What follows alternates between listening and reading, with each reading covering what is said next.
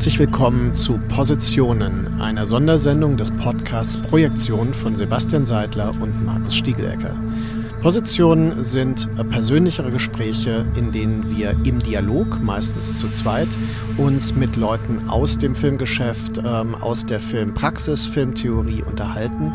Und heute habe ich einen sehr speziellen Gast, der mir persönlich sehr am Herzen liegt, weil wir schon viele Jahre jetzt miteinander zu tun haben und mittlerweile auch äh, recht gut befreundet sind.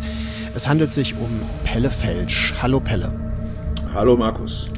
Ja, Pelle, ähm, um den Leuten ganz kurz zu sagen, äh, wer du bist, falls sie dich nicht kennen sollten, was ich ja natürlich nicht hoffe, aber es kann ja passieren, ist es so, dass äh, man sagen müsste, du kommst aus einem äh, medienwissenschaftlich-akademischen Hintergrund. Du hast in Bochum Medienwissenschaft studiert und ähm, hast betreibst einen Filmclub, über den wir heute auch sprechen wollen, den Filmclub Bali in Hagen.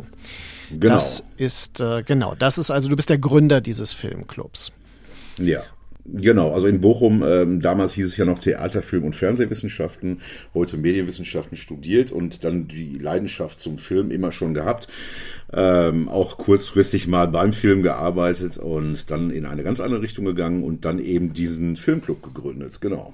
Mhm. Also um deine Cinephilie weiter zu pflegen, aber auch um ja mit gleichgesinnten äh, Menschen Kontakt zu halten und Veranstaltungen ähm, zu bestreiten und auch ähm, äh, um vielleicht äh, da noch drauf einzugehen. Äh, du schreibst ja auch äh, schon lange über Film und äh, mittlerweile speziell auch in Heimkino-Veröffentlichungen auf Blu-ray, ähnlich wie ich das ja auch tue. Wir ergänzen uns da manchmal auch sehr gut auf denselben Veröffentlichungen. Ähm, und darüber werden wir aber ganz spät in diesem Podcast nochmal sprechen. Wir steigen aber mal ein mit dem Phänomen, das ja schon anklang, Filmclub Bali. Was heißt eigentlich Bali und was ist damit verbunden? Warum hast du diesen Filmclub gegründet? Ja, das sind schon zwei Fragen. Entschuldigung. Ähm, ganz kurz, ich versuche mich so kurz wie möglich zu halten. Das ist natürlich ein Riesenthema. Ähm, Bali ist äh, natürlich ganz einfach die Abkürzung ähm, Bahnhofslichtspiel. Es geht ja nicht um eine äh, indonesische Inselgruppe, sondern eben ums Kino. Also Bahnhofslichtspiele, Abkürzung Bali. Ähm, woher das alles kommt, da können wir, könnten wir gleich noch drüber sprechen.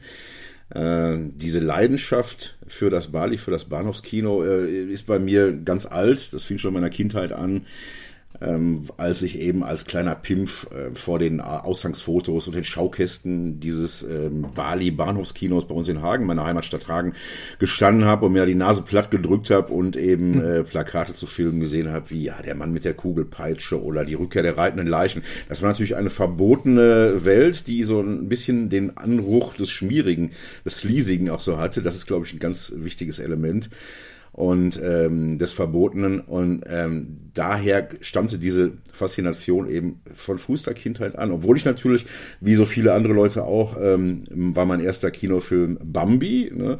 Aber dann ging es auch sehr schnell schon so ein bisschen in die, naja, die Gruselecke.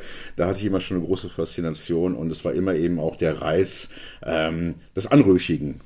Mhm. Ja, also der auch jetzt weiter gepflegt wird in dieser Hinsicht. Ich kann das übrigens sehr gut nachvollziehen. Ich bin ja in Mainz aufgewachsen und da gab es in Bahnhofsnähe den Scala Kino Center und der hatte die Funktion eines Bahnhofskinos, also so vielleicht fünf Minuten entfernt. Und ähm, ja, da waren sehr viel Sexfilme, Kung-Fu-Filme und hin und wieder Horrorfilme.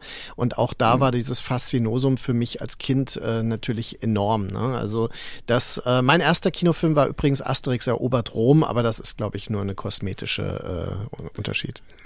Das ist ähnlich, genau. Naja, und das Bali bei uns in Hagen hatte eben auch so ein äh, ganz besonderes Flair. Das war ähm, direkt im Hauptbahnhof neben der öffentlichen Bedürfnisanstalt. Ich, ich, du warst ja mal in Hagen und ich habe dir ja. da die Überreste noch von gezeigt. Also draußen ist noch dieses äh, sechseckige Kassenhäuschen. Oben drüber steht Toiletten. Direkt nebenan war auch noch ein Sexshop. Also das war wirklich mhm. Schmierigkeit in Reinkultur und das hatte natürlich einen ganz besonderen Reiz.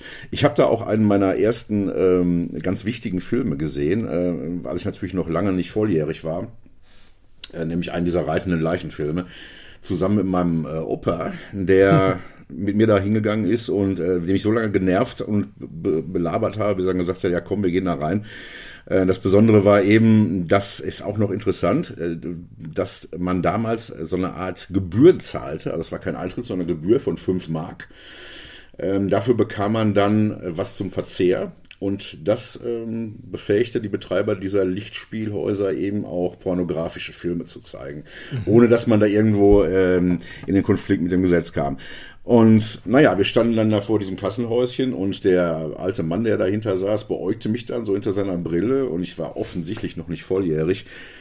Ähm, das war aber nicht so das Thema. Das Thema war mehr, dass die Männer, die da hinkamen, eben einen Pilz und einen Korn bekamen, so als, ähm, als Zehrung. Ne? Und der beäugte mich dann und sagte, sagte dann zu mir, genau, ein Herrengedeck, genau so ist es. Der beäugte mich dann und sagte, nee, Junge, das kannst du aber vergessen. Pilz und Korn kriegst du nicht. Kannst du dir hier einen Schokoriegel aussuchen. Das heißt, der Film, äh, dass der nicht freigegeben war, das war überhaupt kein Problem. Ja, wir kamen ohne weiteres in den Film haben dann auch viel Spaß gehabt. Mein Opa fand das alles Quatsch. Aber naja, ich war natürlich fasziniert und das hat sich bis heute gehalten. Und daher kam dann auch irgendwann eben diese Lust, ähm, naja, diese Tradition fortzuführen. Das Lustige ist, wenn ich dran äh, denke, ich war natürlich immer zu jung, um in das Bahnhofskino in Mainz selbst reinzugehen. Ähm, und mit mir wollte da auch keiner reingehen, weil das war eben das Schmuddel-Image. Aber ganz interessant war, dass irgendwann das Atlantis-Programmkino dort auch ähm, quasi beheimatet war. Und man hat sich immer gefragt, komisch, wie kommt denn da jetzt noch ein Kino rein? Und das Geheimnis war das, sie haben dann einfach eines der Pornokinos äh, umbenannt mit einem Zettel an der Tür, das hieß dann Atlantis. Und äh, ah. dort habe ich dann mit 15 ungefähr äh, Lars von Triers Film äh, The Element of Crime gesehen und ich bin dann in diesen super schmuddeligen, äh, winzig kleinen Kinoraum gegangen und äh, mir wurde dann natürlich schlagartig klar, was dort sonst geschehen, äh, geschehen ist. Und ähm, ja. man saß also in diesen verklebten alten Stühlen, dieser muffigen Luft und äh, sah sich dann einen Lars von Trier Arthouse-Thriller an. Das war schon ein spezielles Erlebnis, aber ich war dann doch ganz froh, als das Kino irgendwann irgendwann komplettes Programmkino wurde und auch äh, renoviert war dann. Ja, wobei das, was du jetzt erwähnst, ja auch gerade der, der große Reiz ähm, des Gesamtpakets war. Äh, da gehörten ja auch noch Platzanweiserinnen zu, die dann in so Polyesterkitteln rumliefen. Das kann man sich heute ja auch gar nicht mehr vorstellen. Dann dieser Geruch, der da so die empfindliche Nase kitzelte. Ne? Also es roch nach kaltem Rauch, nach, nach verschüttetem Alkohol, nach Schweiß und äh, naja, es war so eine Mischung aus äh, Kneipe und Herrenumkleide. Ja. Oh ja. Und ähm, die, die, die Kinosessel war natürlich auch extrem ranzig und meistens aus so einem rotem, flaumigen Plüsch. Mhm. Es gab Betrunkene und Obdachlose, die da ihren Rausch ausschliefen oder knutschende, fummelnde Pärchen hatten sich irgendwo bequem gemacht. Ja. Und natürlich gab's die Herren in dunklen Regenmänteln mit Hut und hochgeklappten Kragen, ne, die dann auf Handbetrieb umschalteten und sich irgendwo in der ersten und in der letzten Reihe unter ihren Mänteln verlustierten. Ne? Und mhm. wahrscheinlich was anderes erwarteten als äh, reitende Leichen. Aber das alles hat natürlich schon auch einen bleibenden Eindruck hinterlassen. Und ich glaube, dass diese, diese Sleasigkeit, diese Schmierigkeit, wenn man denn da ein äh, Faible für hat, durchaus eine Rolle gespielt hat. Ja. Mhm, mh. Ja. Ja. Ähm, wobei ich, wenn ich, wenn es um diesen Filmclub geht, etwas ausholen muss. Dass der ist tatsächlich mhm. noch viel älter als diese Idee des Bahnhofskinos. Der Name Filmclub Bali kam erst viel später, als wir dann äh, tatsächlich einen Namen gesucht haben der, diesen Filmclub oder diese Idee, dass man eben äh, Doppelprogramme vorführt, die ist schon sehr alt. Die stammt aus Anfang der 90 oder Ende 80er, Anfang 90er Jahre, als ich eine Zeit in Berlin verbracht habe und dann da eben auch Leute wie ähm, Jörg Buttgereit und Andreas Marschall kennengelernt habe und eben gemerkt mhm. hat, dass in äh, Berlin äh, die Subkultur und eben dieser ganze Underground-Gedanke nicht nur, da geht es eben nicht nur um Musik und um Lebensstil, und um ähm, Kleidung und so weiter, sondern äh, da war auch immer eben Film ein Thema, ja. Und es gab ja. eben auch immer Filmclubs oder oder Kinos wie das Sputnik-Kino oder was auch immer, äh, wo eben auch ähm, Filme vorgeführt worden, die, naja, zum Exploitation zu zählen waren. Also Filme von Doris Wishman oder Herschel Gordon Lewis oder was auch mhm. immer. Und daher kamen eben auch Filme wie, äh, aus dieser ganzen Szene entstanden eben auch Filme wie Nekromantik oder die Filme mhm. von, äh, später dann die Filme von Andreas Marschall. Und das wollte ich so ein bisschen in die Kleinstadt oder, oder sagen wir mal kleine Großstadt mhm. Hagen transportieren. Und das heißt, wir haben dann angefangen in so Underground-Clubs und ähm, Punk- und New Wave-Kneipen in den mhm. Kellern meistens äh, uns dann Beamer auszuleihen, was damals ein echter Gewaltakt war, weil die Dinger so schwer waren wie Klaviere und auch so aussahen. Oh ja. ähm, dann die Treppen runterzuschleppen und dann da ähm, eben Filme vorzuführen. Und das waren eben auch meistens Filme, die zu der Zeit dann angesagt waren. Also Hongkong-Filme zum Beispiel. Oder eben Sachen wie, äh, ja, Necromantic, Street Trash, Bad Taste und solche Sachen eben, ja. Also es ging vor allem um marginalisiertes Kino, um Kino, das von der offiziellen Filmgeschichtsschreibung vergessen oder verdrängt wurde. Und also du erwähntest Exploitation-Filme, Filme, die also als reißerisch gelten, als äh, besonders trivial natürlich auch galten und äh, die gleichzeitig immer einen eigenen, äh, ein eigenes Publikum ähm, mitgetragen haben. Zumindest sagen wir mal in den zehn Jahren Abstand, die es immer brauchte, damit diese Filme als das erkannt wurden, was sie damals schon waren, aber niemand drin sehen wollte. Genau. Und äh, du korrigierst mich, wenn ich das falsch sehe. Nein, ähm, ich sehe das ja ganz genauso. Und ähm, ja, man könnte das natürlich hochwissenschaftlich Parakino nennen.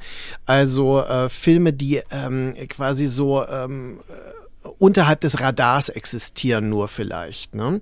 Genau, Für was die, Splatting Image, diese Filmzeitschrift Splatting Image, die wir ja alle gelesen, respektive dran mitgearbeitet haben, ja. äh, eben den unterschlagenen Film genannt hat. Ja. Genau. Richtig. Gen ja, genau darum ging es und ähm, äh, ja, das kannst du jetzt schneiden.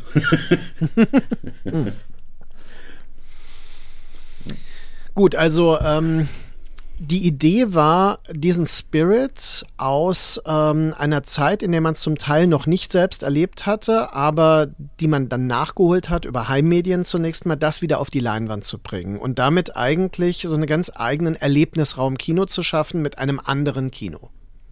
Genau, also ganz wichtig ist jetzt dieser, dieses Stichwort Erlebnisraum, weil ähm, natürlich wurden diese Filme bereits ähm, als Heimmedien auch in den ähm, 80er, 90er Jahren konsumiert, als VHS-Kassetten, als äh, auf Video eben.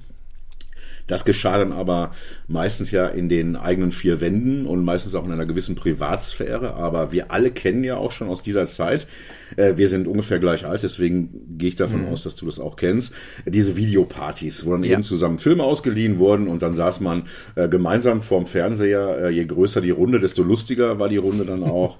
Ähm, oftmals wurden dann auch unterschiedliche Filme geguckt. Sehr häufig war es auch mehr als nur ein Film, manchmal zwei so oder sogar drei Filme.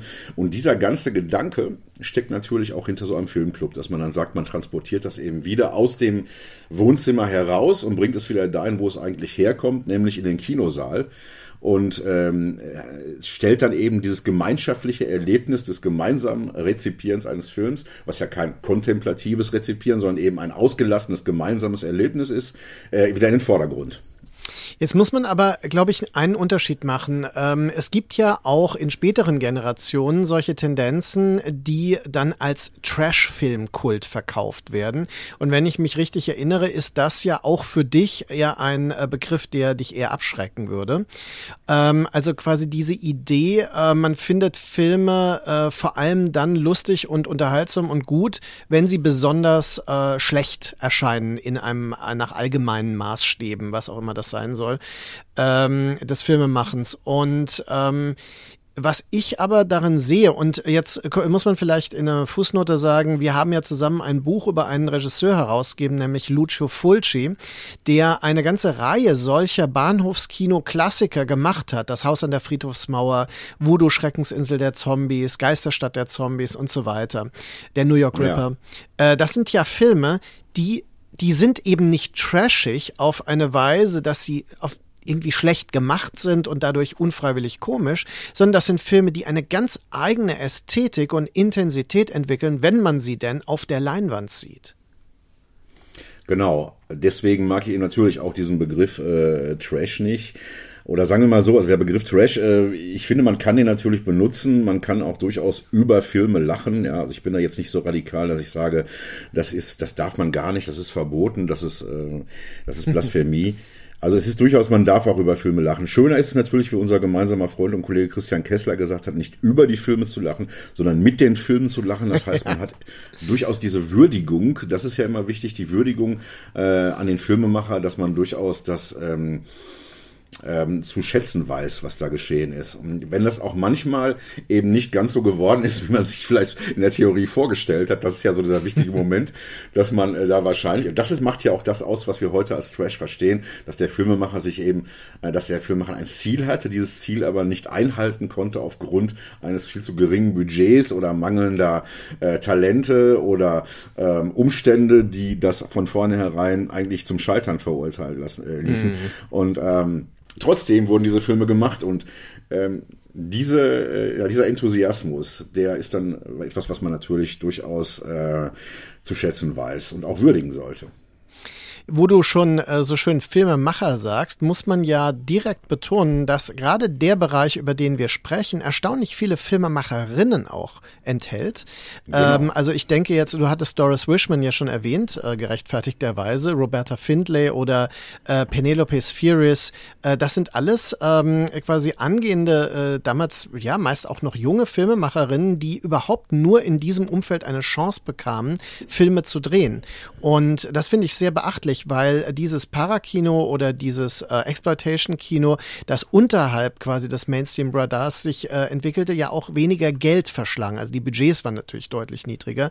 Und dadurch gab es dann die Möglichkeit, vor allem in Amerika, für Filmemacherinnen tatsächlich da einzusteigen. Genau, das ist jetzt auch ein ganz wichtiger Aspekt, den können wir vielleicht auch noch ein bisschen ausbauen. Ich weiß nicht, wie viel Zeit wir dafür noch haben. Aber es gibt ja doch einen ganz ähm, grundlegenden Unterschied zwischen den äh, deutschen Balis und Aki, äh, Akis, den Begriff muss ich gleich auch noch erklären, aber ja. eben diesen deutschen Bahnhofskinos und den amerikanischen Grindhouses, weil für die Grindhouses wurde ja äh, zumindest später dann ähm, Filme wirklich gezielt hergestellt wo eben also auch wirklich äh, Filmemacher, ähm, jungen Filmemachern oder ähm, kleineren Filmemachern die Chance eingeräumt wurde, mit wenig Geld, wie du schon sagst, eben äh, Filme herzustellen. Doris Wishman waren das zum Beispiel in einem, zu einem sehr frühen Zeitpunkt ja diese Nudies. Mhm. Das heißt, die hat da so Nackedei-Filmchen gemacht, so FKK-Filmchen, wenn man so will, Nackt im Sommerwind und solche Titel fallen mhm. einem da ein. Und ähm, das war dann auch wiederum für den deutschen Markt wieder interessant, war bevor in den deutschen ähm, Bahnhofskinos tatsächlich explizite Sexfilme, sprich Pornos liefen, ähm, lief da ja mehr so Soft-Erotik und die allerersten Ausprägungen davon waren eben diese Nudies. Das waren diese mhm. Nackedei-Filmchen, die von Doris Wishman und Konsorten gemacht wurden. Äh, später waren es dann aber auch eben diese ganzen Blaxploitation-Filme, die ja gezielt für die Grindhouses gedreht wurden und für die mhm. 42nd Street äh, Cinemas, ja. Es waren Kung-Fu, äh, beziehungsweise nicht Kung-Fu-Filme, waren ja asiatische Filme, aber es waren eben Actionfilme.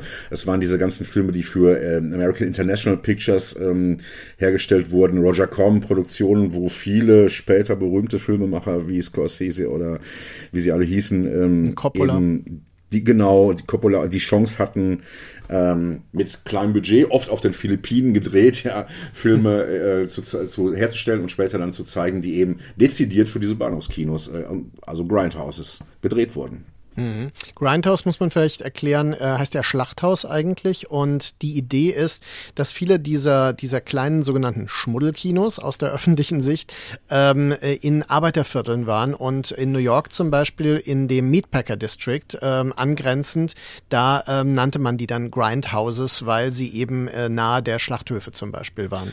Und die 42nd ja. Street ist natürlich auch nochmal ein eigener Begriff, äh, der sich etabliert hat. Das ist in New York natürlich, in Manhattan. Wie 42nd Street, ähm, die damals ja so ein pornografisches Prostitutions- und eben Kinoviertel war. Äh, das sieht man in Taxi Driver noch sehr gut, aber das ist äh, später ja mittlerweile total ähm, neu ausgebaut. Genau, nachdem New York dann quasi gesäubert wurde, war ja auch die 42nd Street äh, Geschichte. Äh, aber tatsächlich kann man sagen, dass die Grindhouses, wie man sie jetzt so heute versteht, äh, eben im Big Apple entstanden sind, also in New York und nicht etwa in der ja. Glitzerstadt Los Angeles. Da äh, oder aus dem mittleren Westen, da stammen eben eher die äh, Quatsch, die, äh, die Drive-In-Kinos her. Da kann man auch genau. nochmal drauf kommen. Aber der Begriff Grindhouse, das ist interessant. Wie du schon sagst, ist eben eine Theorie, dass es äh, Schlachthaus heißt und eben aus dieser Meat-Packer-Geschichte kommt. Dann gibt es aber auch eine Theorie, die sagt, äh, der Begriff leitet sich ab vom damaligen Burlesque-Theater, ähm, den sogenannten Bump and Grind Tanzshows und Striptease-Nummern, wo dann eben dieser bestimmte Tanzstil, also Lapdance kann man das glaube ich auch heute nennen, aufgeführt wurde. Ähm, und natürlich stammt Grindhouse auch einfach ähm, oder leitet sich her von der Qualität der gezeigten Filmkopien. Das heißt, ähm, Film, 35 Millimeter äh, Filmkopien, die dann nach endlosen Schleifen in minderwertigen ähm, Filmprojektoren und natürlich unsachgemäßer Behandlung durch die Vorführer dann irgendwann total zerschlissen waren und aufgerieben waren und ähm, daher dann eben Laufstreifen, diese typischen ne, durch Staubkörner ausgelösten Streifen auf den Film oder Kratzer, Brandschäden, ja. äh, Klebestellen, Anschlussfehler, all das, ähm, was dann eben diesen originären Filmgenuss ausmacht, den ja dann Quentin Tarantino und mhm, Robert genau. Rodriguez genau. auch in äh, ihrer, ihrer Hommage an dieses Grindhouse-Kino durch ihre beiden Filme Death Proof und Planet Terror dann quasi künstlich äh, eingefügt haben. Mhm, genau, also mit dem denkwürdigen Moment, wo in Planet Terror dann ein Real Missing ist und ja. äh, einfach die Handlung an einer anderen Stelle weitergeht. Ich selbst habe mal, äh, das passiert ja sogar in, in renommierten Programmkinos, ich habe in Mainz äh, einmal, ich glaube, drei Farben Blau gesehen von Kischlowski und äh, da wurden zwei Reels verwechselt. Das heißt, man sah einen Teil der Handlung vorher und den Rest nachher. Und äh, diese Dinge passieren einfach ähm, und das war aber natürlich dort an der Tagesordnung oder unter Umständen fehlte einfach auch, weil es nicht mitgeliefert wurde oder schon kaputt war. Irgendwie genau. ein Reel, ne? Und man, man hatte dann tatsächlich diese äh, fast schon Ausschnittfassungen oder äh, sprunghaften Versionen, wo dann immer gerade die Übergänge, weil da die Klebestellen ja auch sind, die da völlig verschlissen waren.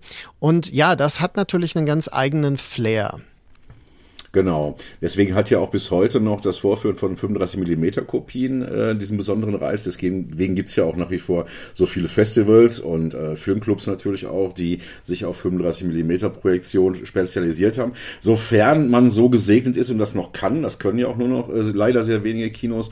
Und natürlich gehen die Fassungen auch kaputt. Wir haben auch noch den Rotstich, wir haben das Essig-Syndrom und mhm. all die Dinge, die äh, Celluloid beziehungsweise das Filmmaterial eben zerstören. Ähm, interessant ist natürlich auch, das kann man auch noch mal eben erwähnen, dass die, die wirklichen Ursprünge des Grindhouse natürlich noch weit tiefer in der Vergangenheit liegen, nämlich bei fahrenden Schaustellern und Wanderzirkussen, zu deren Attraktionspalette ja auch äh, immer ein sogenanntes Adult Tent gehörte, also ein Erwachsenenzelt, dass sich das dann auch meistens ähm, ganz am äußersten Ende des, der Vergnügungsmeile aufgestellt wurde.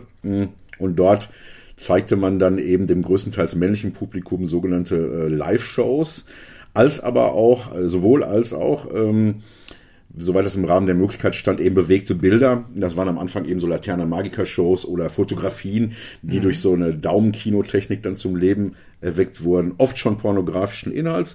Das kann man schön zum Beispiel im äh, Pornomuseum von Amsterdam begutachten. Da haben sie noch so einige Exponate. Ja. ja. Ja, da gibt es viele Dokumente. Also es ist äh, im Grunde mit der Etablierung des filmischen Mediums beginnt auch die pornografische Nutzung. Das kann man, glaube ich, äh, problemlos so sagen. Nur genau. dass sie halt nicht eben in der Öffentlichkeit stattfand, sondern in geschützten, in, in, in abgeschotteten Räumen, in Hinterzimmern, zum Teil von Bordellen oder in Nebenzelten und so weiter, wie du gerade sagtest, von in Circus Sideshows und so weiter. Und ähm, das ist aber natürlich auch genau der Spirit dieses Marginalisierten, der bis, äh, bis heute ja eigentlich diese Phänomene umweht. Genau, ja. Absolut richtig. Das ist ähm, natürlich auch eine Entwicklung, die da vonstatten gegangen ist. Ne? Also was ich gerade mal kurz erwähnte, dieses dieses Wort, was ich gerade verwendet habe, Aki, mhm. das ist der ursprüngliche Name der der ähm, Balis. Das leitet sich her dieser Begriff von Aktualitätenkinos. Ah. Und damit kommen wir auch gleich. Das das sagt eigentlich schon genau aus, worum es geht. Also lange bevor die Balis diesen Ruch des Schmierigen und Schmuddeligen hatten, ähm, waren das Kinos, äh, die sich eben an zentralen Orten befanden, sprich meistens in den Bahnhöfen, weil das war der zentralste Ort überhaupt. Und wir reden jetzt von den 20er, äh, 30er Jahren. Ähm, wo eben, naja, vor allen Dingen sowas wie Wochenschaus gezeigt, äh, Schauen oder Schaus gezeigt wurden. Äh, nach Vorbild aus Frankreich, da gab es diese Cineax oder Großbritannien, da gab es die Newsreel äh, Theaters. Ja. Und die gab es dann eben auch in deutschen Großstädten. Das heißt, da wurden Wochenschauen gezeigt. Es war so, sozusagen ein äh, Ersatz für die heutige Tagesschau, die Nachrichten im Fernsehen, ja. Und es gab solche kurzen kulturellen Lehrfilme, die kennen wir ja auch noch äh, alle aus der Zeit, wo wir ins Kino gegangen sind als äh, genau. äh, Jungspunde, ja. Ja, 70er. Und ja. Ähm, diese wurden natürlich auch äh, ganz am Anfang, also vor allen Dingen in den Jahren des Zweiten Weltkriegs, äh, zu Propagandazwecken instrumentalisiert. Ähm, und naja, das waren eben, das waren so Kinos oder so Kinovorführungen, die sehr günstig waren. Die kosteten 40 Pfennig oder 60 Pfennig in den Abendstunden. Und stündlich wurden dann die neuesten äh, Aktualitäten der Wochenschau gezeigt. Mhm. Ja. Und das war ab ungefähr 1940 in Berlin. Ähm, später gab es dann in Stuttgart auch das erste Bali, äh, ich glaube, das war 49 und dann auch in, direkt in Dortmund. Also der Ruhrpott war auch direkt ganz vorne wieder mit dabei. Ne? ja, es ist äh, es ist schon ein Arbeiterklassenphänomen auch, ne? Auch in Berlin. Absolut. Also es es hat wirklich was. Deswegen die Grindhouses auch, also die Meatpacker als wirklich so so ein ganz äh, handfeste ähm, äh, Working Class ähm, Leute.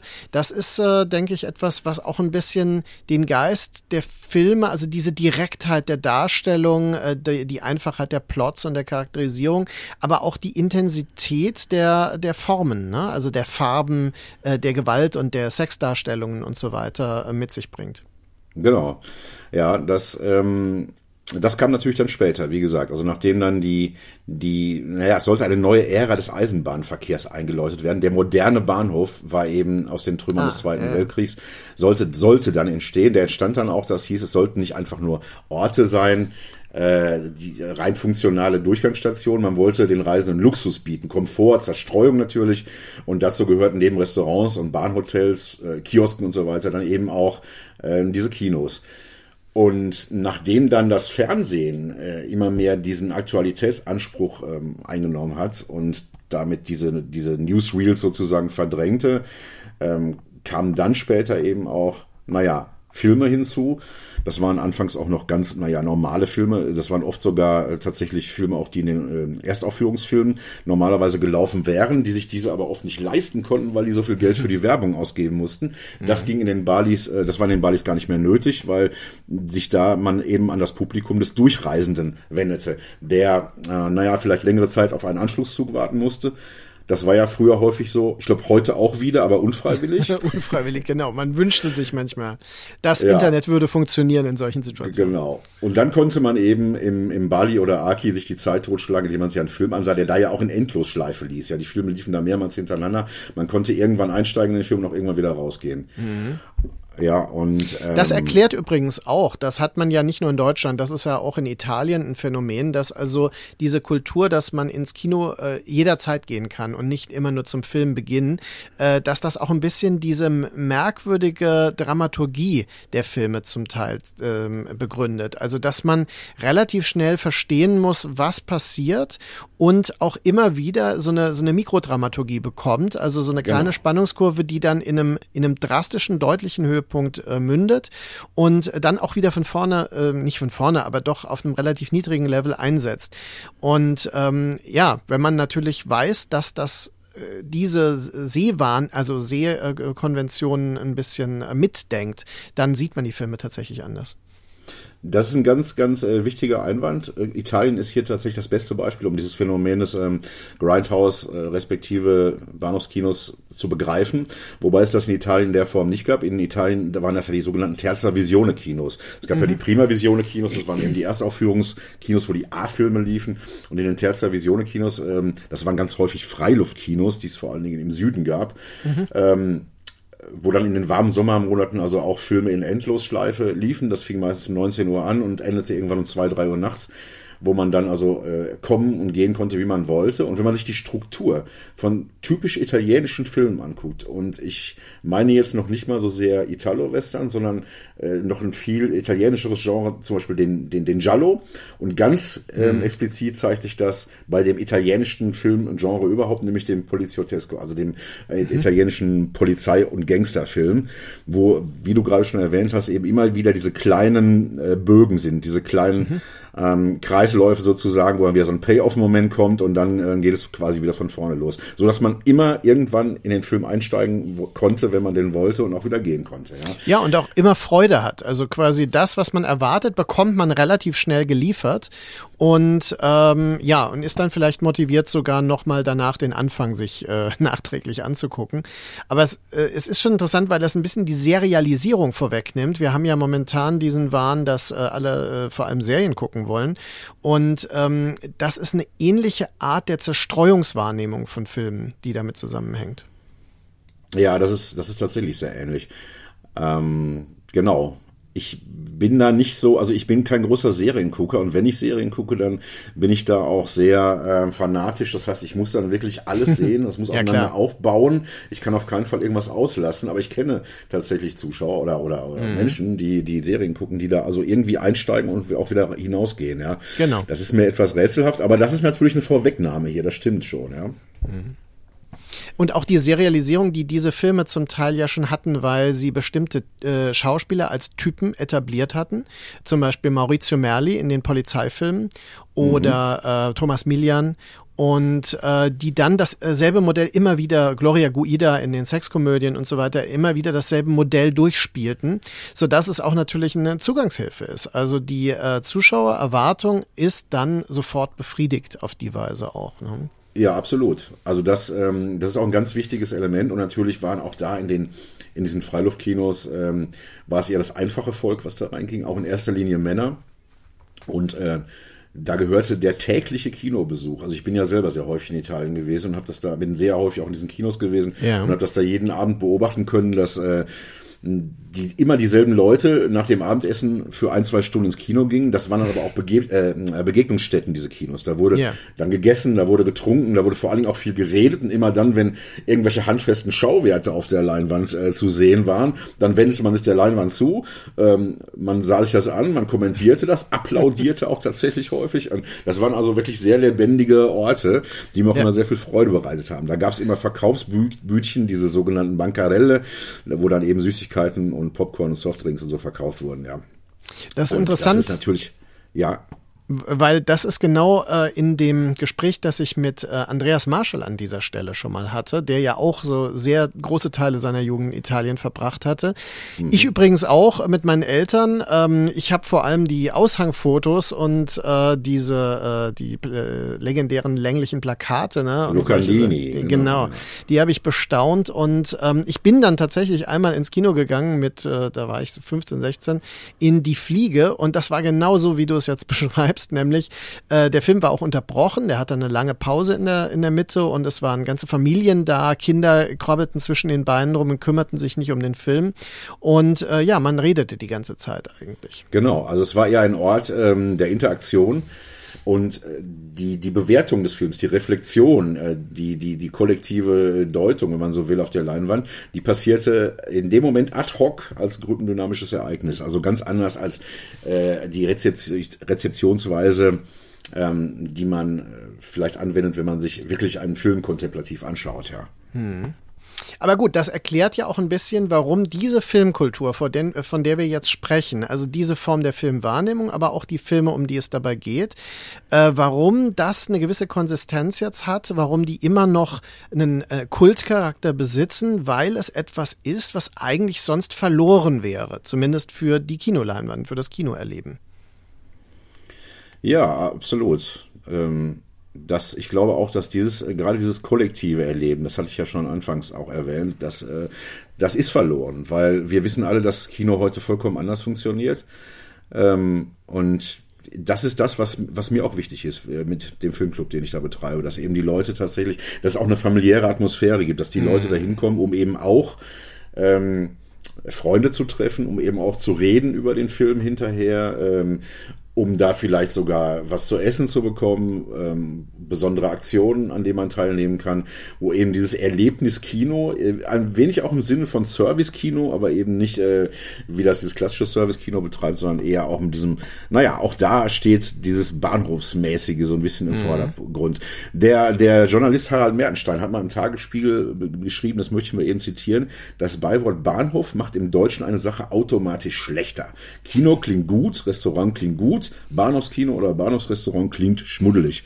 Und ähm, da ist natürlich was dran, ja. Und wenn man jetzt einen Filmclub äh, mit, mit, mit absoluter Absicht natürlich Bahnhofskino nennt, dann stößt das ja auch auf Skepsis, dann stößt das auch auf äh, Ablehnung. Also wir haben sehr lange kämpfen müssen, äh, zum Beispiel dieses diesen Filmclub dazu betreiben, wo wir ihn jetzt betreiben, nämlich im Babylon-Kino, im Kulturzentrum Pelmke, äh, was, naja, anfangs überhaupt nicht so begeistert war von dieser Idee, weil das, äh, dieses Babylon setzt sich eben aus Leuten zusammen, äh, zumindest früher war das so, mhm. die so aus dieser, ähm, naja, Zeit des neuen deutschen Films äh, stammen, okay. der Zeit von Alexander Kluge oder, oder Wim Wenders und wie sie alle heißen. Wo man gerade nicht Roland Klick dann sehen wollte die auf keinen Fall Roland Klick sehen wollten. Ja. Die Roland Klick wahrscheinlich sogar boykottiert haben damals. und ähm, naja, man wollte keine Western, man wollte nicht Großvaters Kino, wie man das ja immer nannte. Man wollte keine Kung-Fu-Filme und schon gar nicht wollte man Horrorfilme. Horrorfilme waren das Allerschlimmste. Ja. Und ähm, da mussten wir schon eine Weile drum kämpfen, dass es überhaupt möglich war, da diesen Filmclub zu machen. Mittlerweile haben wir sie überzeugt und man äh, erkennt auch durchaus den Wert an, weil wir ja auch immer bestrebt sind, ähm, naja, Grenzen zu zersprengen. Also es geht ja nicht immer nur darum, was abzufeiern, was bereits da ist, sondern auch ja. dem Zuschauer was vorzusetzen, womit er vielleicht gar nicht rechnet. Also wir haben ja auch Filme gezeigt wie Eraserhead oder ähm, ah, ja. Singapore Sling oder was auch immer, da, also Jodorowski, alles Mögliche, ja. was also auch wirklich, ähm, wo man, nicht rechnete. Man dachte, man sieht jetzt einen Bahnhofskinofilm, plötzlich kommt was ganz anderes, ja. Also subversive Kunstfilme. Man muss allerdings sagen, auch in dem Scala-Kino damals liefen manchmal überraschend anspruchsvolle Filme. Da lief dann halt hm. auch mal äh, von Pasolini die Trilogie des Lebens oder die 120 Tage von Sodom oder genau. solche genau. Filme. Und das passt also insofern, ja. Das passt schon sehr, genau, weil äh, immer wieder kam man eben, genau, wie du schon sagst, in den Bahnhofskinos Werke, also der letzte Tango in Paris mhm, lief in dem Bahnhofskino, genau. das große Fressen. Äh, Cavanis Nachtportier lief tatsächlich ja. auch in dem, im Bahnhofskino, weil man mit diesen Filmen nichts anzufangen wusste. Man wusste nicht, wo man sie einordnen soll, in welche Schublade sie passen und zeigte sie dann eben im Bahnhofskino in äh, direkter Nachbarschaft zu den Karate-Kloppern oder, oder Zombie-Reißern, ja. Die man dann vom äh, Nebensaal noch hörte auch, ne? Weil äh, man stellt sich vor, ein Bertolucci oder Cavani-Film ist ja eher ruhig und dann ja. hört man die Schreie und sowas, was im Nachbar. Ja, auf jeden Fall interessante Double-Features und genau das versuche ich halt auch manchmal in meinem Programm, die Zuschauer mhm. äh, zu verstören beziehungsweise rauszureißen aus äh, der Komfortzone, dass man jetzt erwartet, dass man etwas erwartet und das dann auch bekommt. Ähm, das reizt mich also auch sehr. Schnauzbart ähm, pervers habe ich jetzt gerade gesehen. Genau, jetzt als nächstes Programm äh, sind, ähm, ja genau, das verbindende Element, also ich versuche immer irgendein Element zu finden, was äh, in beiden Filmen vorkommt. Das ist in diesem Fall eben, äh, es sind 80er Actionfilme, also aus den 80er Jahren. Und das verbindende Element ist hier der Schnauzbart. Und es sind nicht nur irgendwelche Schnauzbartträger, es sind perverse Schnauzbartträger. Sehr gut, sehr gut. Ja, ähm, aber wie also, gesagt, es sind immer wieder, es ist immer wieder Platz für Experimente und so ein solches Experiment hatten wir ja zum Beispiel auch bei unserer ähm, Zehn-Jahresfeier. Ja. Äh, ja, ich hatte ja auch schon mal das Vergnügen bei euch äh, in einer äh, eher ungewohnten Funktion zu Gast zu sein. Ähm, es wurde ja bei euch der Film Dark Circus von Julia Ostertag, einer gemeinsamen Freundin von uns, auch äh, gezeigt. Und äh, ich hatte die ähm, Filmmusik zu dem Film äh, komponiert und war dann mit Julia Ostertag quasi als Filmteam vor Ort. Und dort konnte ich tatsächlich die familiäre Atmosphäre, die Verpflegung, die erst Erstklassige vor Ort und auch diese sehr spezielle Aufmerksamkeit des Publikums bezeugen. Ähm, man hat dort schon einen Respekt erlebt. Also es war nicht so, dass ähm, jetzt super kritisch, super skeptisch oder so darauf ähm, auf Dinge reagiert wurde, sondern es war tatsächlich eher eine enorme Offenheit und auch ein Wille, sich auf diese Dinge einzulassen. Ja, das fand ich auch wirklich, das hat mich auch überrascht, das fand ich auch erstaunlich, weil ich kannte den Film von Julia Ostertag vorher ja auch noch nicht. Das war also auch ein äh, großes Wagnis, den zu zeigen. Normalerweise ähm, weiß ich immer, was ich da zeige und zeige das auch aus vollster Überzeugung. Das war da eben ganz anders und mich hat das auch sehr überrascht, was wir da gesehen haben. Und es hat viele überrascht, aber ich fand es auch sehr schön, das hat mich sehr gefreut, dass in dem Moment ähm, diese Offenheit eben da war, sich da auf etwas einzulassen, was doch sehr ungewöhnlich war. Auch gerade für Bali-Verhältnisse sehr ungewöhnlich. Mhm. Man hätte ja auch da auf Nummer sicher gehen können und irgendwas zeigen, was äh, hundertprozentig äh, gut ankommt, ja. Ähm, also ja. Im, ja, im, äh, bei, nach der, unserer, bei unserer Fünfjahresfeier, fünf Jahre zuvor, haben wir von Andreas Marschall, um, den wir jetzt schon mehrfach heute erwähnt haben, und ähm, mhm. Tim Luna den Film Masks gezeigt. Ja. Mhm. Äh, das ist ja so eine Jallo-Hommage und das ist natürlich klar gewesen, dass der gut ankommt. Ja. Ja, genau, weil der ist im Grunde für das Publikum gemacht. Dark ja. Circus ist ja ein Film, das muss man vielleicht sagen. Es ist äh, ein Film, der eine experimentelle Struktur hat, der was sehr rituell Okkultes anstrebt und ähm, ja eher einen Experimentalfilm darstellt. Also ähm, er hat Spielfilmlänge und auch eine nacherzählbare Handlung, aber seine Form ist eben wesentlich spröder und wesentlich herausfordernder in gewisser Weise für das äh, Publikum. Und deswegen meine ich ja, es ist erstaunlich, wie da die Offenheit tatsächlich auch äh, zu bemerken war, ja. Ja, das freut mich natürlich zu hören. Ähm das ist im Grunde genommen genau das, was ich ja erreichen möchte. Und naja, man hat sich sein Publikum natürlich auch im Laufe der Jahre so äh, herandressiert, sag ich mal. Ähm, anfangs war das auch noch anders und es hat auch eine ganze Weile gedauert, bis man eben diese Leute auch dann tatsächlich erreicht hat und dass die auch gekommen sind. Also es gibt uns ja jetzt 15 Jahre und die ersten fünf Jahre waren schon sehr schwierig. Also äh, angefangen mhm. damit, dass man sich eben herausarbeiten musste aus, ähm, ähm, naja, diesem, diesem Pfuhl, sag ich mal. Das, also anfangs durften wir auch noch nicht das, die heiligen Hallen des Kinos betreten. Da haben wir noch unten im Saal ähm, eine Leinwand und einen Beamer aufbauen müssen. Also ganz genau so, wie es auch angefangen hatte mal vor äh, vielen Jahren. Und irgendwann hat man sich dann eben hochgearbeitet und so ist dann auch das Publikum äh, mitgewachsen und ist äh, teilweise kommen ja auch Leute aus äh, aus Köln, äh, aus anderen Städten, die schon durchaus eine, ein Stück entfernt sind, ja, was nicht ganz selbstverständlich für eine Stadt wie Hagen ist. Wie würdest du denn das äh, durchschnittliche Alter sehen? Altert das Publikum mit? Reift das dann mit äh, oder gibt es Nachwuchs? Es gibt jede Menge Nachwuchs. Also das ist tatsächlich so, dass sehr viele junge Menschen kommen. Das finde ich auch immer sehr interessant, weil mhm. die ja eben nicht äh, diesen Vorteil haben oder was auch immer, also diese Geschichte haben, diese Historie haben wie wir, dass wir das Bahnhofskino in der einen oder anderen Form immerhin noch selber miterlebt haben. Die kennen das nur aus äh, Erzählungen oder vom Hörensagen und trotzdem sind sie interessiert an diesem besonderen Flair, an dieser besonderen Art der Vorführung. Es gibt aber natürlich auch viele, die in unserem Alter sind oder noch ältere. Wir haben also der, der älteste Gast bei uns ist so um die 60, 70 mhm. fast schon, ja, also Mitte 60, ähm, der das also wirklich noch mitbekommen hat früher und der auch selber regelmäßig ins Bahnhofskino gegangen ist und gesagt hat, das ist genauso, wie das früher auch war in Bali, ne? Ich habe kürzlich ein Interview mit einem Punk gesehen, äh, der jetzt 70 ist und der äh, quasi London Mitte der 70er Jahre mitbekommen hat. Und äh, das ist total faszinierend, weil man macht sich das nicht klar, dass das natürlich eine Generation ist, die auch noch diesen Spirit, äh, der ja durch da auch durch das Bahnhof, äh, also das Bali weht. Ne? Also dieses ja. Punkige ist ja dort auch. Das muss man sagen. Also dieses die die Idee des Unangepassten, dass der der, äh, der Stilrevolte, die eben über Film funktioniert, die ist in dem, was du beschrieben hast, in Berlin äh, bereits der Fall. Und das ist äh, eben in dem, was du jetzt mit etabliert, äh, etablieren konntest in Hagen auch noch der Fall. Also man hat immer noch dieses Widerständige, diese, diese Idee des Alternativen und die Idee des Do-it-yourself. Ja, unbedingt. Also die Do-it-yourself-Idee ist ganz wichtig. Ähm, das Punkige kommt, glaube ich, dann automatisch. Das ist natürlich auch die Geschichte, die man selber hat. Also ich komme ja auch selber ja. aus der Punk und äh, später dann Gothic und New Wave-Szene und so weiter. Und da hat sich natürlich immer dieser Gedanke gehalten, dass man auch gegen etwas, also gegen den Mainstream ist, beziehungsweise für die Subkultur eben und äh, da gehört auch immer zu, etwas gegen den Strom oder gegen, gegen äh, den Strichgebürste zu agieren, ja, und eben auch selber was zu machen, bevor nichts passiert. Das ist eben auch immer ganz wichtig, ja. Ja, und auch etwas zu bewahren, was sonst verloren gehen würde. Denn ähm, ja. du erwähntest die äh, legendäre Zeitschrift Splatting Image, die ja wirklich ein Phänomen der gesamten 90er Jahre ist. Also die hat ähm, äh, meine Generation, also äh, oder unsere Generation massiv geprägt in Deutschland, also im deutschen Sprachraum, äh, weil man dort all das las, was man im Internet noch nicht nachsehen konnte, was aber auch woanders nur ganz schwer zu äh, bekommen waren Informationen.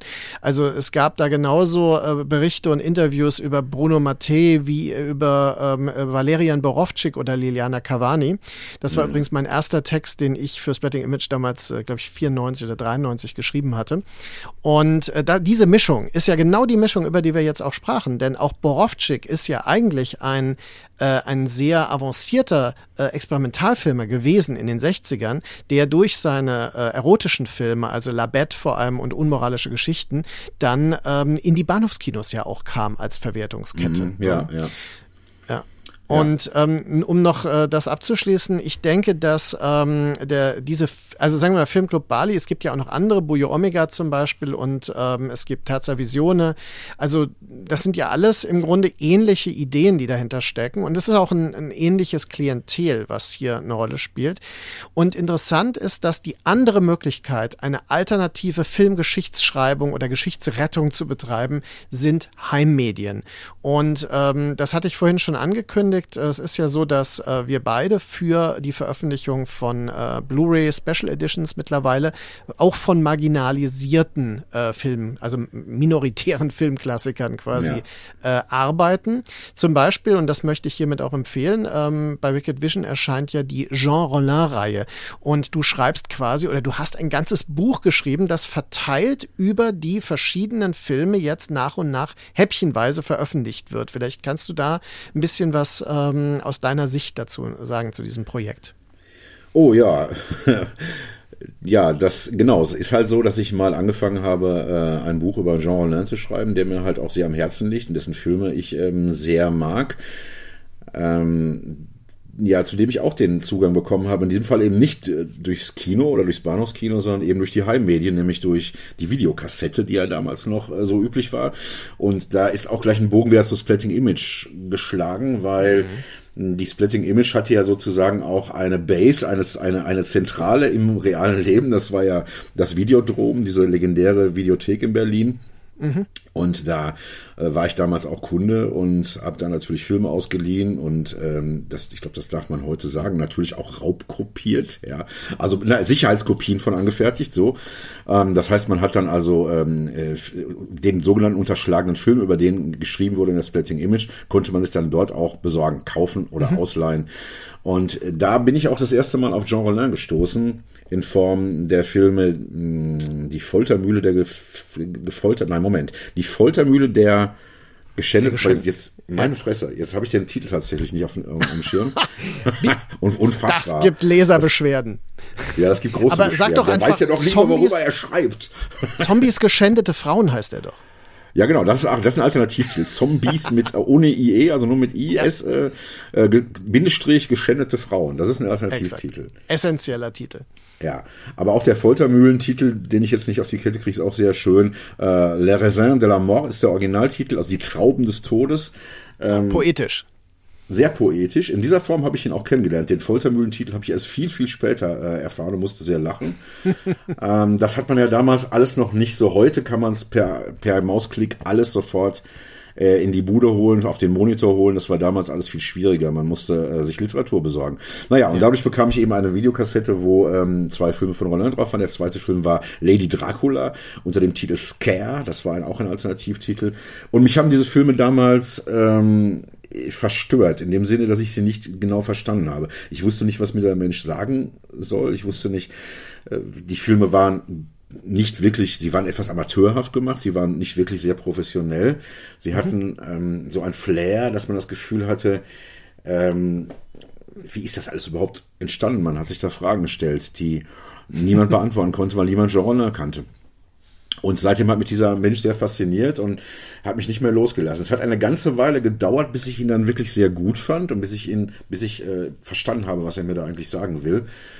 Und da war es dann auch um mich geschehen. Da bin ich halt ein sehr großer äh, Fan geworden und habe versucht, mich auch analytisch mit diesem Werk zu ähm, beschäftigen. Und lange Rede, kurzer Sinn, was dabei rausgekommen ist, ist eben der Versuch eines Buchs, äh, wo mir aber alle ähm, Verlage und alle, ja, alle, alle Publisher haben mir dazu gesagt, das hat keinen Sinn. Ja, das will hier keiner lesen, das will keiner sehen. und dadurch habe ich eben durch das, durch Wicked Vision Media, durch Daniel Perret, sein schönes Label, die Chance bekommen, äh, dieses Buch in verkürzter Form, muss man natürlich dazu sagen, ähm, in verschiedenen Teilen, in verschiedenen Parts eben dann dort unterzubringen. Als Fortsetzung, wenn man so will. Also es ist wirklich so, dass auf diese Weise durch Mediabooks vor allem, weil die ja einen großen Buchteil haben, so 16 bis 24 Seiten äh, ungefähr, dass äh, dadurch ja eine alternative Form der äh, Filmpublikation entstanden ist. Äh, das ist äh, qualitativ wirklich himmelweit unterschiedlich. Das muss man ganz klar sagen. Es hängt natürlich von den Autoren, Autorinnen ab. Aber im Endeffekt ist es so, dass ähm, Labels, die sich wirklich engagieren und momentan gibt es ja immer noch eine ganze Menge, denn das ist ja ein Markt, der sich recht konstant gehalten hat. Ja, also der weiterhin ja. ähm, diese Filmkultur überhaupt äh, präsent hält, die ja zum Beispiel äh, auf Netflix oder Amazon Prime und anderen Streaming-Plattformen überhaupt keine Rolle spielt. Also das heißt nicht, dass nicht mal ein Film versehentlich auftaucht, ja, oder aus irgendwelchen dubiosen Gründen, oft nicht mal äh, sauber lizenziert dort äh, gezeigt wird, bei Amazon Prime zum Beispiel. Aber das sind meistens dann auch keine guten Qualitäten, während diese erstklassig restaurierten, also die Jean Rollin-Filme zum Beispiel, die sehen ja aus, äh, die hat man im Kino wahrscheinlich nie so gesehen. Nein, mit Sicherheit nicht, nein. Ja. Das ist natürlich eine äh, wahnsinnig schöne Sache, also dass wir jetzt die Gelegenheit haben, ähm, solche Filme in solchen hochgradig qualitativ wertvollen Fassungen zu sehen und äh, zu sammeln natürlich auch, um, zu archivieren, das ist einfach ein wahnsinniger Luxus, den wir, die wir aus dieser, naja, zuerst mal Kinozeit und dann eben der Video-VHS-Zeit kommen. Also wir beide wissen, was das bedeutete, ja, und was für, ja. äh, was das heute für ein Paradies ist, in dem wir leben. Naja, ähm, das ist natürlich schon, naja, es ist ein großer Luxus, wie ich finde. Und es ist äh, gerade in den letzten Monaten äh, ähm, hat sich bei Wicked Vision sehr viel getan und äh, es werden ja richtige, also ver vergessene Filmklassiker wie Der Mann, der lacht mit Konrad Veit zum Beispiel ja. kommt da jetzt. Dann wird äh, der ähm, der Hexenjäger von Michael Reeves nochmal äh, in einer neuen Version auch nochmal restauriert ähm, aufgelegt. Dann äh, Augen ohne Gesicht von Georges Franjou, der kommt sogar äh, mit einem Bonusfilm dazu von Franjou und so weiter. Also das ja, sind der Wahnsinns über den wir gerade sprachen der ja. Nachtportier, da hat, hatte ich ja sogar die Ehre, den mit zu betreuen. Und äh, wir haben, äh, Eugenio Acolani war hier ja auch schon zu Gast in Positionen. Und ja. äh, der hat da die italienischen äh, Leute äh, interviewt. Und äh, da gibt es unglaublich viel noch, was man machen kann. Mhm. Und es ist erschreckend, wie wenig Unterstützung von offizieller Seite es da gibt. Weil äh, es gibt natürlich diese Programme aus der EU, die bestimmte äh, Klassiker dann äh, digitalisieren lassen und und ähm, ja, auch mal obskurere Filme. Aber im Endeffekt ist es unglaublich schwierig, da an äh, Budgets zu kommen und das müssen die Labels selbst stemmen. Und äh, das ist beachtlich. Und deswegen unterstützen wir das, denke ich, ja. auch ähm, doch immer mal wieder sehr enthusiastisch. Genau, das ist beachtlich und das ist unterstützenswert, weil wir machen es natürlich auch, ohne dass wir da jetzt äh, einen großen Reibach mitmachen. Das sollte ganz klar sein, ja. Das kann man gar nicht oft genug erwähnen, weil manche Menschen glauben ja, wir würden da äh, fürstlich für entlohnt werden. Aber es ist natürlich in erster Linie so, dass man es aus Leidenschaft heraus tut und eben aus dem Bedürfnis heraus auch, dass man da etwas konservieren will, was ansonsten verloren gehen würde und dass man etwas kommentieren äh, möchte, was äh, diesen Kommentar auch verdient hat einfach, ja.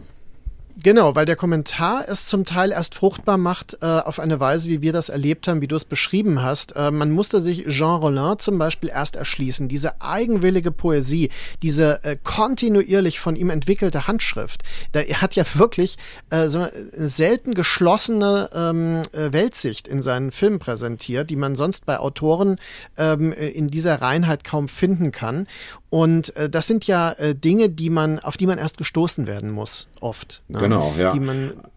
Das ist, das ist eben einer der Gründe, warum man äh, sich beschäftigt mit Regisseuren wie Ronan oder eben mit Lucio Fulci, den du ja gerade erwähnst, über den wir ein Buch geschrieben yeah. haben. Ja, das sind, ähm, das sind Autorenfilmer. Ich setze das jetzt in Anführungsstriche im, im vielleicht reinsten Sinne des Wortes, weil man da wiederkehrende Merkmale feststellt, ja, die immer wieder, also Stilmittel, die auftauchen, Handschriften, die immer wieder auftauchen, vielleicht auch Leidenschaften und Obsessionen, die äh, immer wiederkehren, ja. Und das äh, sich zu erschließen und auch einem Publikum ähm, zu erschließen und ähm, da auf, auf eine, auf eine äh, Reflexion hinzuweisen, das ist eben, naja, für mich, das sehe ich auch durchaus auch als eine Aufgabe an. Das ist auch, ähm, das ist auch unsere Aufgabe, da bin ich mir sicher. Äh, das hat sich so ergeben und ähm, es hat sich leider auch ergeben, dass man damit äh, nicht wirklich äh, reich werden kann.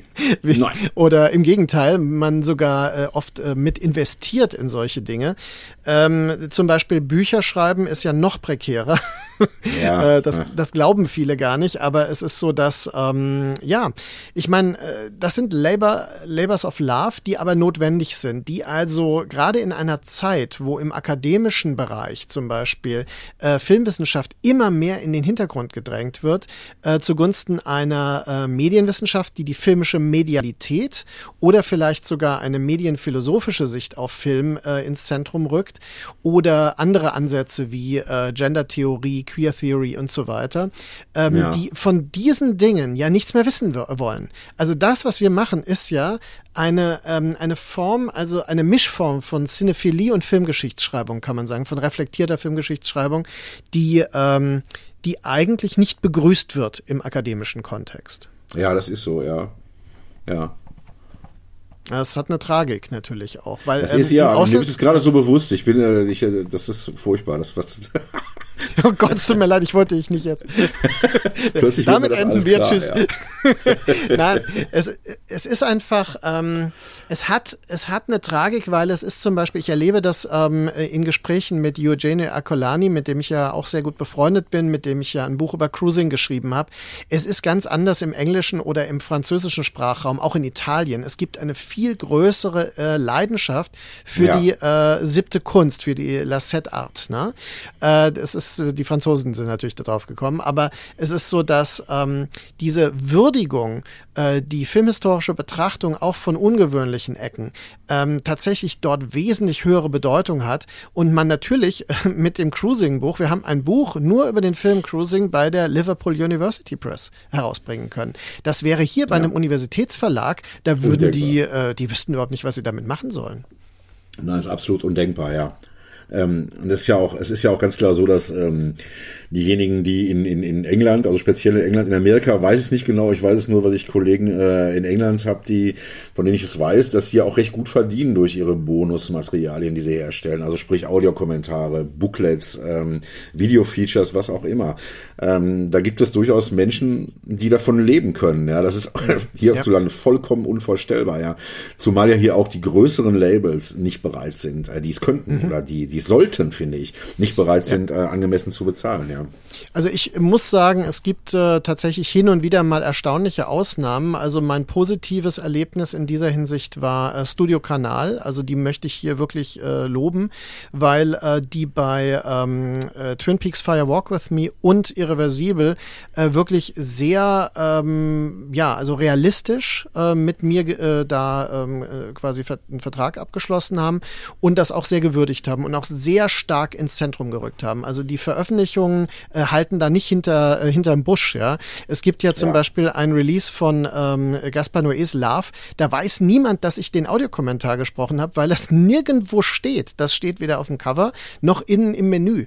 Und ja, spätestens im Menü müsste man es ja mal sagen. Und ich habe äh, wirklich, also damals das gar nicht äh, gar nicht richtig realisiert, bis mir klar wurde, ach so, das erwähnt niemand, weil es gar niemand weiß, dass es das überhaupt gibt. Und äh, das ist frustrierend. Und bei Irreversibel war es äh, so, dass der Regisseur hat das übersetzt bekommen, der Regisseur hat es ähm, quasi abgesegnet, fand es sogar gut, weil es sich ergänzte mit dem, was er technisch auf einer parallelen Kommentarspur machte. So soll es ja sein. Ja? Also das ist im Grunde dann eine richtig äh, würdigende Veröffentlichung.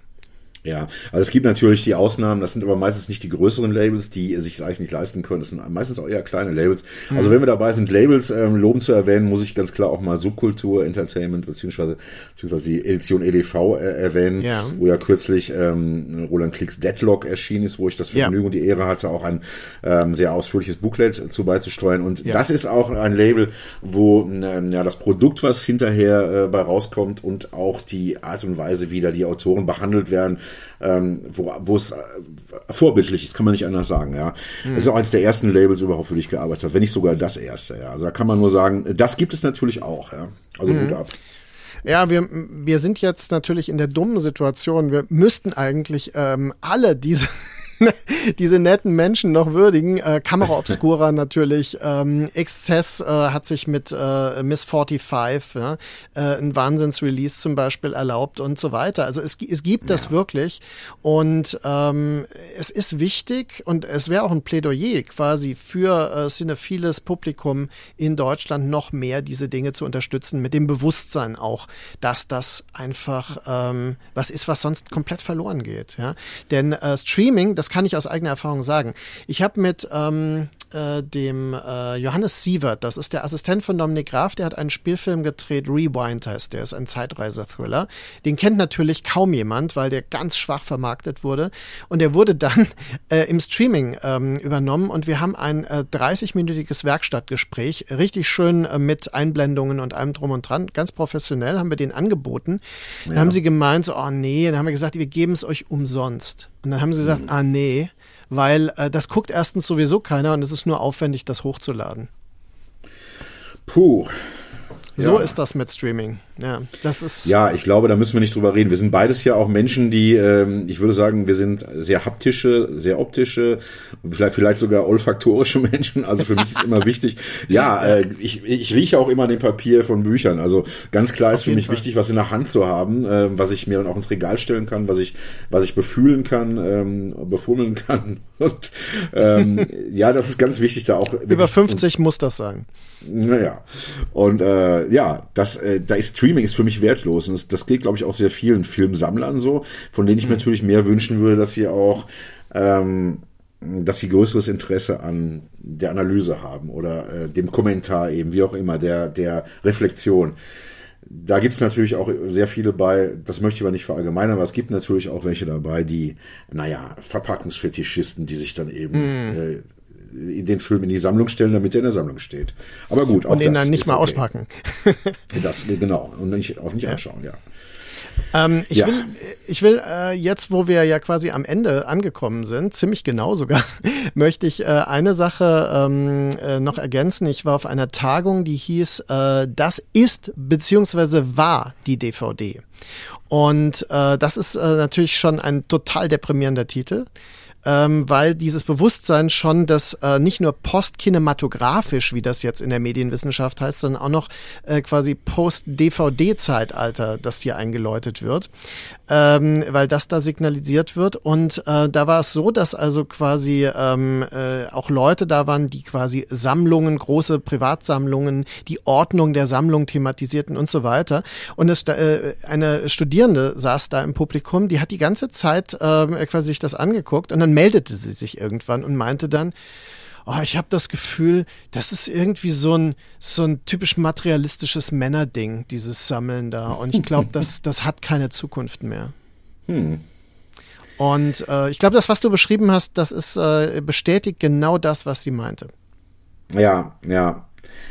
Ja, ich glaube, das ist so. Ähm, vielleicht ist es auch, vielleicht sind wir auch Großväter und Dinosaurier aus einer Zeit, ja. die eben jetzt vergangen ist. Äh, ja. Weißt du, ich, ich sammle auch noch Heftchenromane und sowas. Also wo, wo das, ja, noch. wo, wo der, wo der, der, der ganze, das haptische und das olfaktorische ja noch mehr im Mittelpunkt steht. Ja, oh, da ja. riecht man ja ständig dran und blättert rum und sowas und sammelt und, und sortiert ein. Ähm, vielleicht ist das auch ähm, eine verlorene oder vergangene Disziplin, die jetzt ähm, eben nicht mehr zeitgemäß ist. Ich kenne auch immer mehr Menschen, die alles abschaffen, die in weißen Wohnungen Wohnungen sitzen mit weißen mhm. Wänden und äh, das sehr genießen, dass sie eben äh, keine keine Materialien mehr um sich, keine Materien mehr um sich rumstehen haben. Ich brauche das unbedingt. Für mich ist das wichtig. Für mich macht das Persönlichkeit ja. und äh, Leben einfach auch aus. Ja. Ja. Aber ähm, gut, alles vergeht irgendwann und da kann man vielleicht nochmal den Bogen zum Bahnhofskino äh, schlagen, weil da war es ja auch dann irgendwann so. Mitte der 80er Jahre mussten die Bahnhofskino nach und nach alle schließen. Die hatten dann mittlerweile auf Hardcore-Pornos umgestellt, weil ja der Videomarkt, ne, da ist es ja auch so, dass dann das nächste Medium ein Medium ab löst. Mhm, der Videomarkt ja. hat quasi die, das Bahnhofskino ähm, obsolet erklärt. Ja. Das, man brauchte das Bahnhofskino. Man konnte sich die ganze, den ganzen Schmutz äh, auf die Couch holen, ja, ja. auf den Monitor holen, auf den, auf den Fernsehbildschirm. Und ähm, ja, vielleicht ist es jetzt auch wieder genauso, ne, dass äh, alles abgelöst wird von irgendetwas Neuem. Umso wichtiger ist es eben, das auch äh, zu erhalten.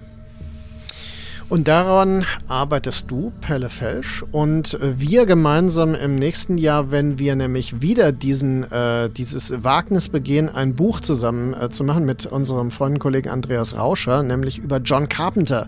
Das Richtig. ist ja äh, ein weiterer Genre-Hero der, äh, der 70er und 80er Jahre und äh, auch äh, typisch für unsere Generation, fürchte ich. Ja?